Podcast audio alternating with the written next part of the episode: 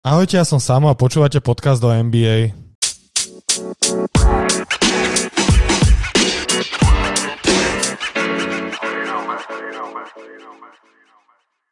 Tak a máme za sebou trade deadline v NBA a to je najvyšší čas a najlepšia chvíľa, aby sme sa porozprávali s Dostým, čo nám toto obdobie, teda tieto dni priniesli. Bolo toho nakoniec dosť, aj keď Dosty sa bál, že toho nebude až tak veľa, ale týmy nakoniec e, na poslednú chvíľu porobili dosť veľa tradeov, takže ja tu vítam Dostyho, aby nám k tomu viacej povedal. Ahoj Dosty.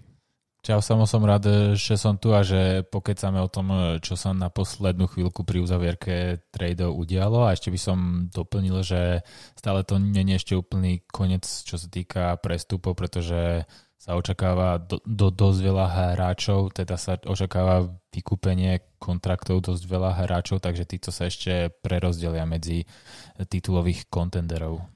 Inak je také obvyklé v, v NBA, že tie trady sa tak, takto veľa tradov sa robí až tak na poslednú chvíľu. Viem, že sa ich robí dosť, ale teraz to bolo vyslovene tak, že sa nedialo skoro nič, boli 1, 2, 3 trady a zrazu proste v priebehu pár hodín to úplne vybuchlo proste a bolo to extrémne veľa. Ako ja za posledné roky neregistrujem až takúto na, na dielku posledný tradeový deň Myslím si, že veľa tímov si to nechalo extrémne na poslednú chvíľu, čo sa možno podpísalo pri kvalite a vyhodnostení niektorých tradeov, ku ktorým sa určite dostaneme, ale za posledných pár rokov si určite nepamätám takúto prúdku na dielku. Dobrá, ty inak jak hodnotíš túto trade deadline? Akože keby si to mal zhodnotiť tak dvoma, troma vetami. Ešte no, minulý týždeň som sa obával, že sa dokopy už nič veľmi neudeje a že to bude hlavne o tom vykupovaní kontraktov, ale nakoniec, na, nakoniec to celkom e, vybuchlo a hodnotím to ako veľmi, veľmi zaujímavé a dosť to môže zamiešať e, kartami. Skôr si myslím, že skôr to zamieša kartami na východe, Skôr si myslím, že to zamieša kartami na východe, ale určite aj na západe to bude citeľné. Dobre, ale presuňme sa už samotným tradeom. Začneme tým, ktorý bol celkom očakávaný, teda logicky. Tento hráč sa stiahuje druhýkrát túto sezónu. Najprv išiel z Indieny do umierajúceho Houstonu, eh, kde povedal, že hrať ďalej nechce. Bavíme sa teda o Viktorovi Oladipovi. A už sa len čakalo, že či Houston urobí chybu a nevymení ho a počka do konca sezóny, keď by odišiel zadarmo.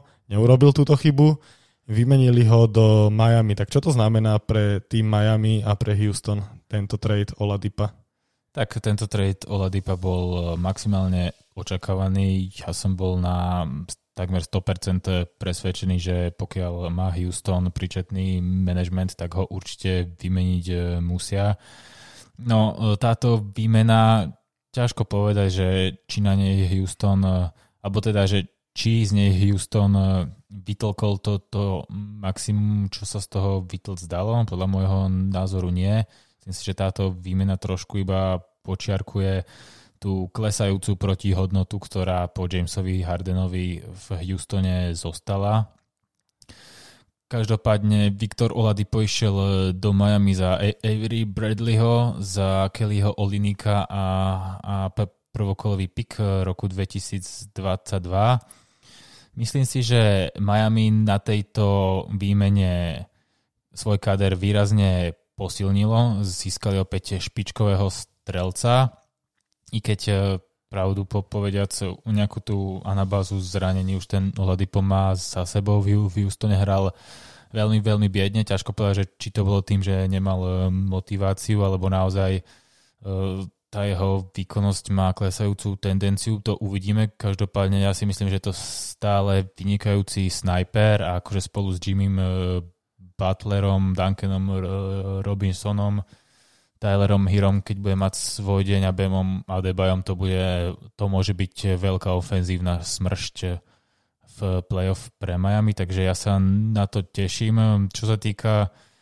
e, čo sa týka tých hráčov, ktorí prišli do Houstonu, No, Kelly Olynyk eh, není zlý, není zlý power forward, keď tiež mám pocit, že tá jeho kariéra trošku zastagnovala a obávam sa, že bude mať eh, klesajúcu tendenciu, ale myslím si, že s Christianom eh, Woodom nemusia na pivote vytvoriť zlé duo, takže myslím si, že Kelly Olynyk je určite použiteľný.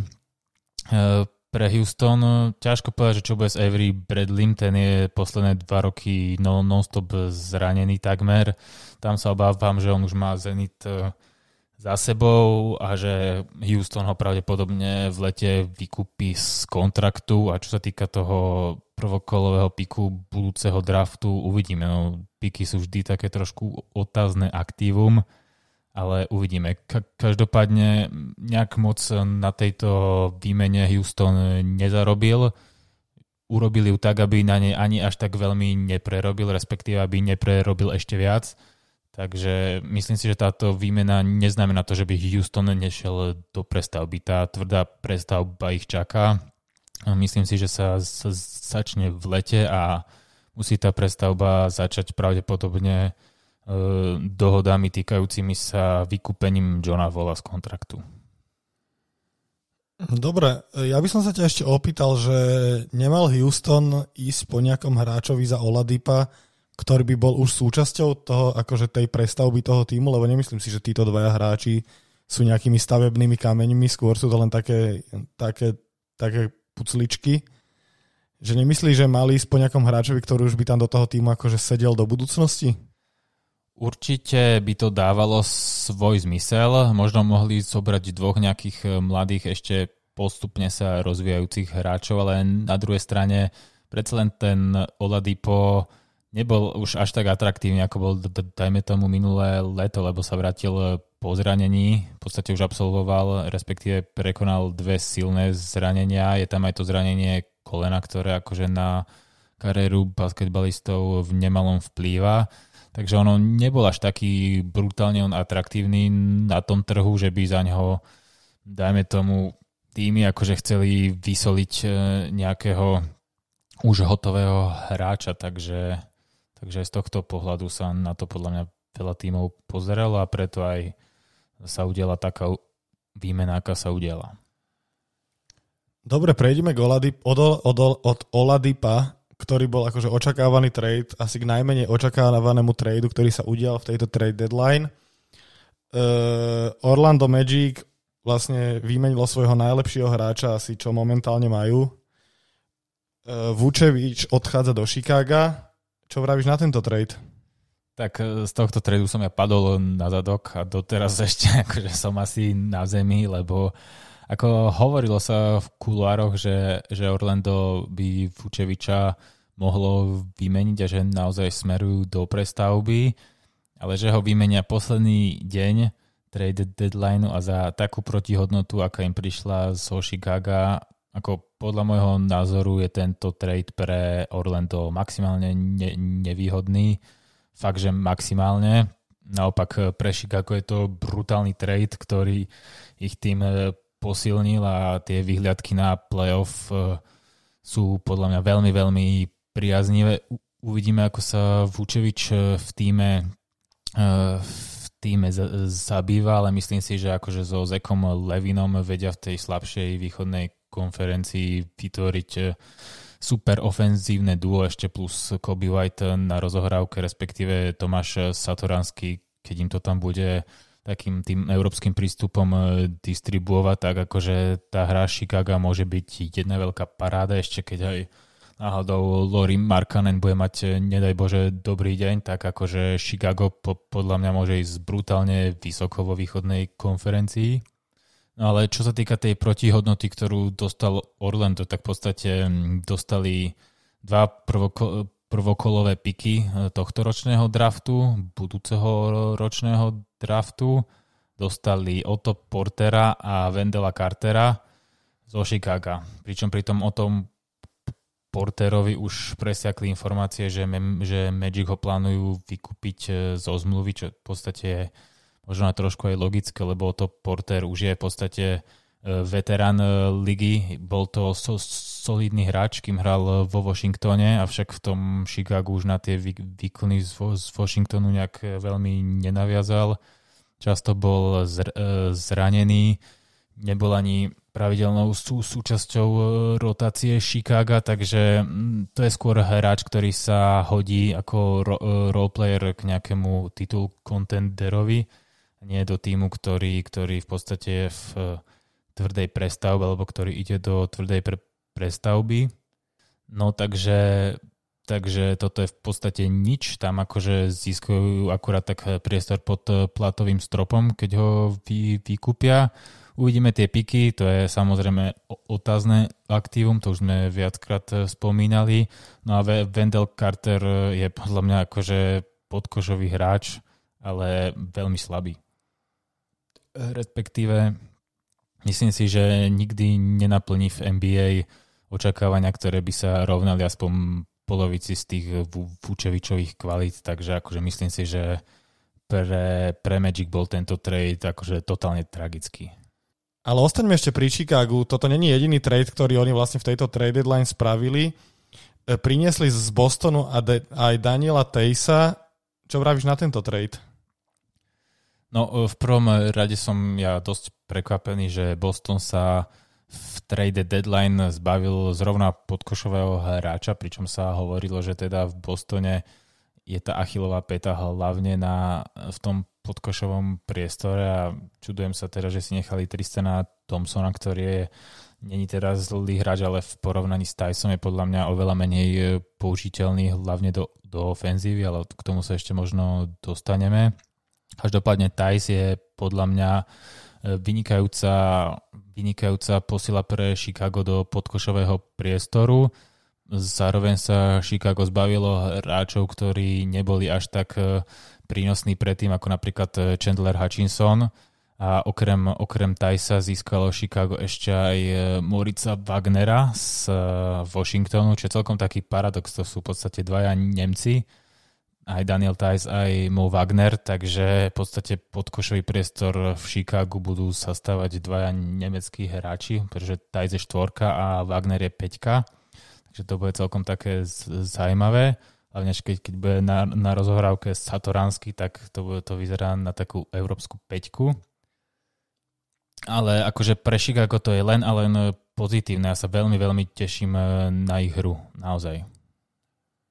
Takže hovorí, že majú teraz najlepší tým za posledné roky, čo si videl v Chicagu?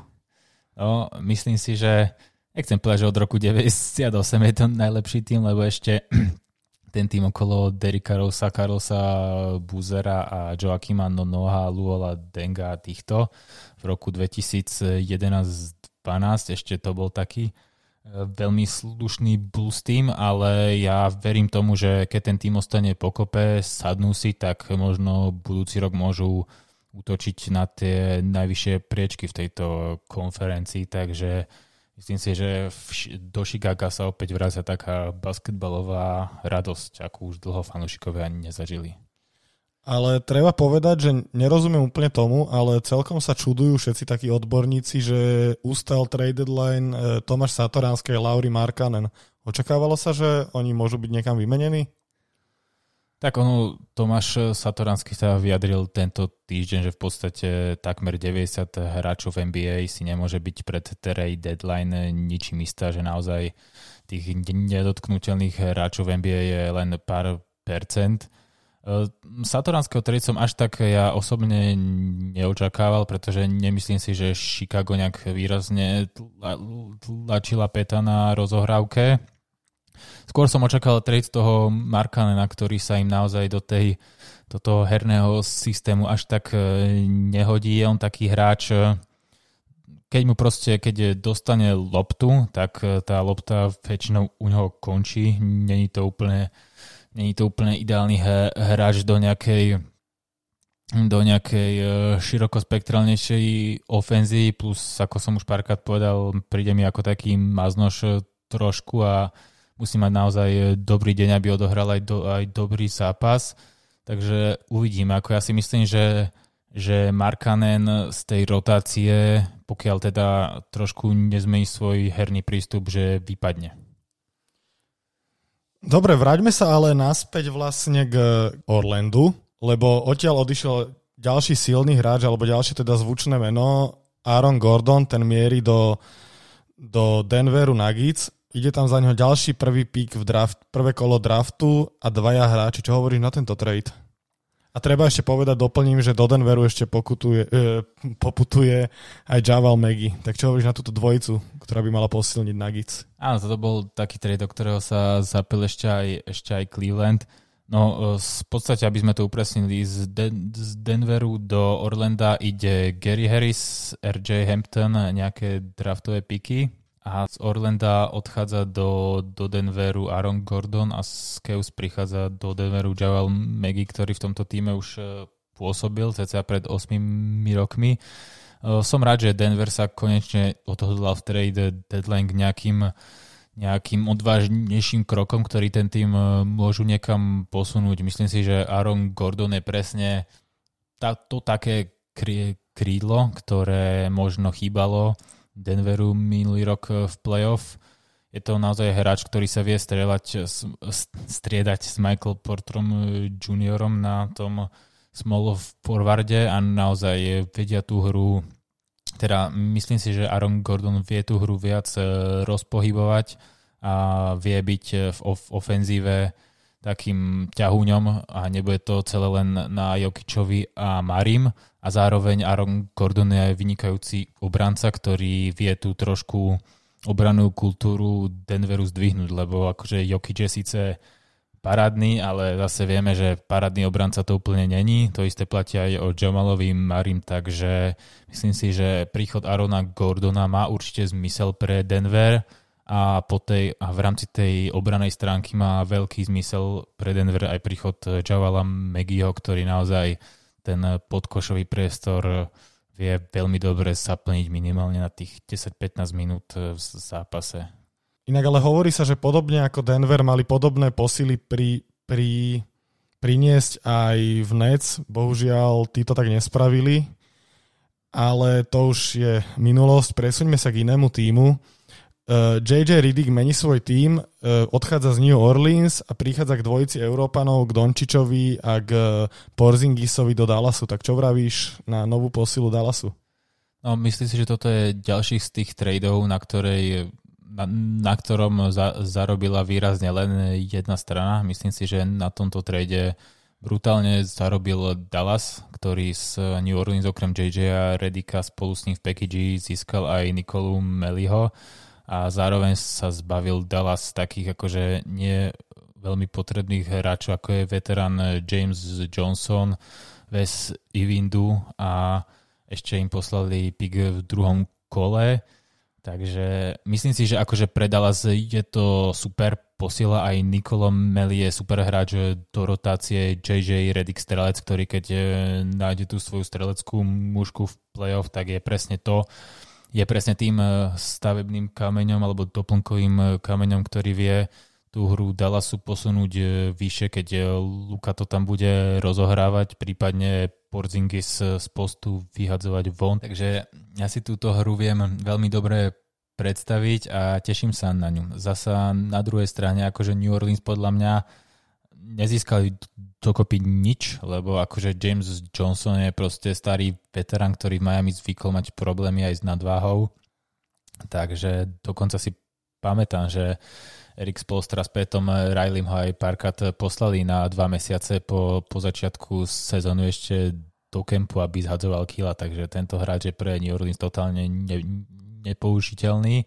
Maximálne ho tak vykúpia z kontraktu v lete Priznám sa, že toho Vesa Ivundu skoro vôbec e, neregistrujem, tiež si nemyslím, že je to nejaká zásadná posila pre New Orleans a ten, druho, ten druhokolový pik, no tak e, čo k tomu povedať, akože myslím si, že toho e, Redika s Melim dali, dali Pelikáni dosť lacno. No je tu ešte jeden trade, na ktorý by som sa ťa ja chcel opýtať. Uh, Rajan Rondo sa vracia späť do LA po ani necelej sezóne, ale zmenil farbu LA dresu. Ide z Atlanty do, do Clippers. Čo vravíš na toto, že sklamal Lake, fanošikov Lakers po vydarenom playoff minulý rok? No akože ako fanúšik tej prpenej yellow strany, tak z toho teda vôbec e, nadšený nie som.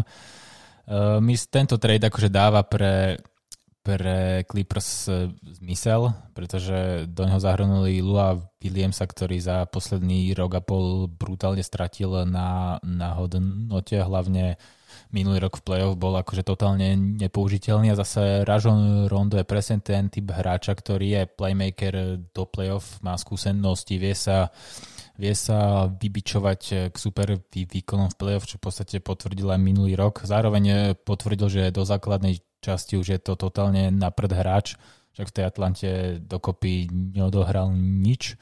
Naozaj on už je taký hráč, že že on ani nedokáže podľa mňa zdravotne a výkonnostne odohrať celú základnú časť, on tak iba pabierkuje v tej základnej časti, čo ukazoval už dlhodobo aj predtým, keď hral ešte v Dallase a v Sakramente. Tak e, v podstate ale v tom období tie týmy ani playoff nehrali, takže, takže som veľmi na neho zvedavý v playoff a akože ak sa stretnú Clippers a Lakers, tak to bude akože to bude naložená séria. Takže akože myslím si, že hru Clippers to posunie a myslím si, že pre Lakers to bude o to ťažšie v prípadnej e, sérii, ak sa stretnú. Dobre, my sme prebrali možno tie najväčšie trady, čo sa tak o nich najviac rozpráva, ale stalo sa mnoho ďalších. Ktoré by si ešte ty spomenul, ktoré sme my nespomenuli spoločne? Ešte by sme mo- možno e, mohli trošku spomenúť e, Boston Celtics.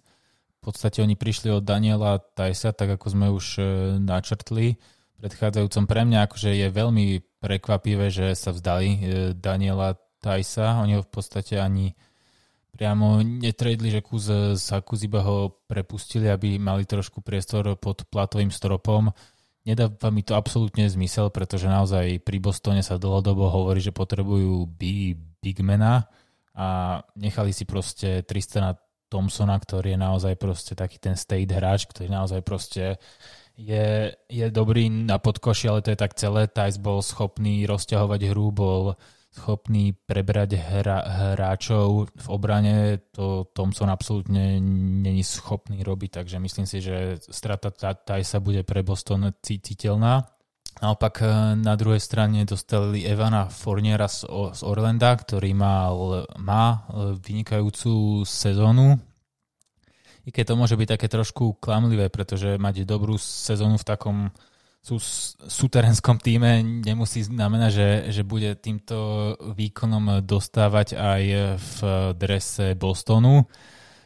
Nemyslím si, že je to úplne tá najpotrebnejšia posila, ktorú Boston mohol zohnať, pretože Fournier je super strelec, ale není to zrovna akože playmaker, že by mal nejaké asisty a že by nejaké super tvoril hru, takže myslím si, že aj tak tá playmaking bude stále na Kembovi Volkerovi, pričom v súvislosti s ním sa hovorilo, že hlavne za neho by Boston potreboval nejakého solidného backupa a playmakera, takže uvidíme, akože, lebo na ofenzívu má Boston úplne iných hr- hráčov, v prvom rade Tatum Brown, potom Volker, sem tam Smart a tak ďalej. A Fournier bude v útoku, no teraz bude v útoku možno taká voľba číslo 3-4, uvidíme. Uvidíme, akože nemyslím si, že Boston sa nejak zásadne posilnil v tejto trade deadline. Hlavne tá strata Tajsa podľa mňa bude akože citeľná. Dobre, ja by som odišiel od trade deadline. Chcel by som sa pobaviť o jednej veci, ktorá sa stala vlastne pomedzi toho, ako sme nahrávali dva podcasty. Lakers sa po AD zranil LeBron James a na hre Lakers je to teda statočne vidieť, čo sa ani nečudujem. Prehrali 4 zápasy v rade, myslím. A dneska vyhrali tak dneska vyhrali. Nad Clevelandom Pred... o dobrých 16 bodov. Predtým ale sa im úplne nedarilo. Nezdá sa ti, že by to Lakers mali začať uvažovať aj nad tým, že možno ten tým nejak by nemal stať len okolo toho Lebrona, ktorý už má predsa len svoj vek? No... Že to im toto ukázalo? tak myslím si, že málo kto predpokladal, že James sa zraní na dlhšie ako pár zápasov. Ako stále celkom nechápem a neviem si predstaviť, že proste so s vyvrtnutým členkom proste by mal hráč chýbať 6 týždňov, akože ja keď som mal vyvrtnutý čl- členok štýlom, že som chodil o, o barlách, tak som bol mimo 5 týždňov a James po o barlách ani nechodil, keď som ho videl odchádzať a, a mal by chýbať dokonca 6 týždňov a bude mať špičkovú starostlivosť, no ale akože uvidíme, je to vraj ten eh, high ankle ktorý akože tá, to horšie vyvrtnutie členka. Ako ja stále e, verím tomu, že on sa vráti určite skôr ako za 4 týždne, alebo teda skôr ako za 4 týždne od, od dnešného dňa. Mm, či by Lakers ako mali nejak inak rozmýšľať, no ten tým je postavený do ten tým je postavený na najbližšie 2-3 sezóny, aby naháňal titul, potom tam majú toho Davisa okolo neho, potom budú ten tým postupne ako nejako kreovať. Skôr som ja rozmýšľal ešte v rámci tej trade deadline, aby nejakým spôsobom sa snažili zachrániť tieto najbližšie týždne, ktoré budú naozaj pre nich veľmi ťažké, či by, či by nebolo eh, zaujímavé hodiť do nejakého packageu Kuzmu, ktorý si znova otrasne prefarbil vlasy, ale čo už, to už sme si zvykli, že Kuzmu hodí do nejakého packageu s KCP a skús, skúsiť za, za nich e, dostať nejakého, nejakého kvalitného forwarda. Ja som sa práve zamýšľal aj nad packageom, že KCP Kuzma za Arona Gordona do Magic, prípadne ešte som sa zamýšľal aj minulý týždeň v podcaste s chalami z druhej liney nad tým, že, že Vučevič do Lakers namiesto Kuzmu, KCP a Monter za Herela, čo sú akože naozaj to sú naozaj akože nie úplne zlé mená, hlavne Herel. A keď si to tak zoberieme, tak Orlando pustilo Vučeviča za výrazne nižšiu hodnotu, než sú títo traja hráči, nad ktorým som sa teda iba potenciálne zamýšľal, ale takto sa, sa to nejako vyvinulo. No myslím si, že tá hra bude teraz hlavne hlavne závisieť od toho, jak Denis Schroeder bude zvládať e, rozohrávku, ako bude Kuzmovi padať a či sa prebudí KCP, prípadne Wesley Matthews, ktorý, akože, ktorý je zatiaľ pre mňa veľkým sklamaním. Keď akože tento posledný zápas s Clevelandom už nehrali zle, ja verím tomu, že ich e, nakopne, aby toto obdobie bez, e, bez Lebrona, bez AD ho nejak dôstojnejšie prečkali a neklesli nejak úplne katastrofálne v tej tabulke. No, momentálne majú na štvrtom mieste tri zápasy na náskok pred e, Denverom. Majú los taký, no nemajú až tak úplne zlý, ale je není ani úplne easy. Teraz ich čakajú zápasy so Sacramentom, potom ale ich čaká nejaké Milwaukee Clippers z Brooklyn Takže, takže neviem, no akože nevyzerá toto je to najbližšie týždne rúžovo, ale ja verím tomu, že nespadnú do play-in turnamentu. A keď hej, no tak, eh, tak to bude možno pre ligu iba zaujímavé. A bolo by, bola by výrazná komplikácia pre, pre, pre Lakers, keby že klesnú do toho play-in turnaja? Tak eh, keby klesli, tak eh, počítam teda s tým, že by išli z tej pozície, že im stačí vyhrať len jeden zápas z tej z tej play-in série, tak neviem, no, že či, či by to bola výrazná komplikácia. Možno, že pred play im to pomohlo sa trošku rozohrať. Všetko závisí, že kedy sa vráti Lebron a kedy sa, kedy sa vráti AD a ešte závisí od toho, jak, či zoberú niektorého z tých hráčov, ktorí majú byť vykúpení z kontraktu. Najviac sa hovorí o Andrem Dramondovi a Lamarcusovi Oldričovi. Dobre, dosti, troška smutná téma. No ale keď sme pri Lakers, tak e, ešte jedna taká smutná správa, potom pôjdeme na veselšie niečo. Zomrela legenda Lakers Elgin Baylor. Čo vravíš na túto smutnú správu? Áno, e, bohužiaľ tento týždeň zomrel Elgin Baylor, ktorý patrí medzi historické ikony organizácie Lakers. V podstate v Lakers hral ešte v tých najranejších časoch, kedy uh, sa basketbalisti Lakers hrali ešte v Minneapolise a potom spolu s ním sa, sa presťahovali do, do Los Angeles. Uh, Baylor je hráč, ktorý nikdy nevyhral oficiálne titul, dostal sa 6 krát e, do finále, vždy proti Bostonu Celtics, vždy tie série prehrali najmä vďaka fenomenálnemu Billovi eh, Russellovi na strane Celtics. Keď eh, tá jeho kariéra skončila pomerne paradoxne alebo kuriózne, v podstate, že začal sezónu a po troch mesiacoch tej sezóny ukončil kariéru oficiálne kvôli problémami s kolenom a práve v tej e, sezóne Lakers e, vyhrali titul, vtedy k tomu titulu doviedol Jerry West a Wilt Chamberlain. Napriek tomu teda Lakers mu samozrejme za, za tie všetky jeho predchádzajúce roky ten prsteň venovali, takže úplne bez titulu není, ale není to tá práva výhra titulu, aká sa možno počíta pri iných hráčoch. Ale čo sa týka tej jeho Eh, legacy v Lakers tak eh, drží niekoľko významných eh, rekordov, ako je na, najvyšší bodový priemer na odohratý zápas, teda ten points per game má 27,4, čo je najviac v historickej organizácii LA. Tieto čísla nedosiahol ani Karim Abdul-Jabbar, ani Wilt Chamberlain a zároveň drží rekord v počte doskokov v organizácii Lakers, čo je brutálne obdivhodné, vzhľadom teda k tomu, že tam hrali práve Chamberlain, Jabbar, takisto Shaq, takže na, naozaj aj, napriek týmto ikonám, ktoré, ktoré hrali za, za Lakers, je obdivhodné, že si Baylor udržal túto štatistiku, keď e, zase objektívne treba povedať, že je to možno spôsobené aj tým, že Jabbar s Chamberlainom aj so Šakom hrali významnú časť kariéry aj pomimo organizácie Lakers. Takže možno aj preto ten rekord dostal zachovaný, ale to samozrejme žiadnym spôsobom neznižuje, neznižuje hodnotu tohto rekordu, takže je to významný hráč a určite odporúčam, aby si o ňom ľudia prečítali nejaké nejaké news. Napríklad ešte sa zaujímavé spomenúť, že ako prvý stanovil v tej ranej dobe NBA najvyšší bodový rekord, bolo to 71 bodov, ktorý potom neskôr prekonal Wilt Chamberlain a doteraz drží rekord v naj, najvyššom počte bodov vo finálovej sérii. V jednom zápase je ich 61.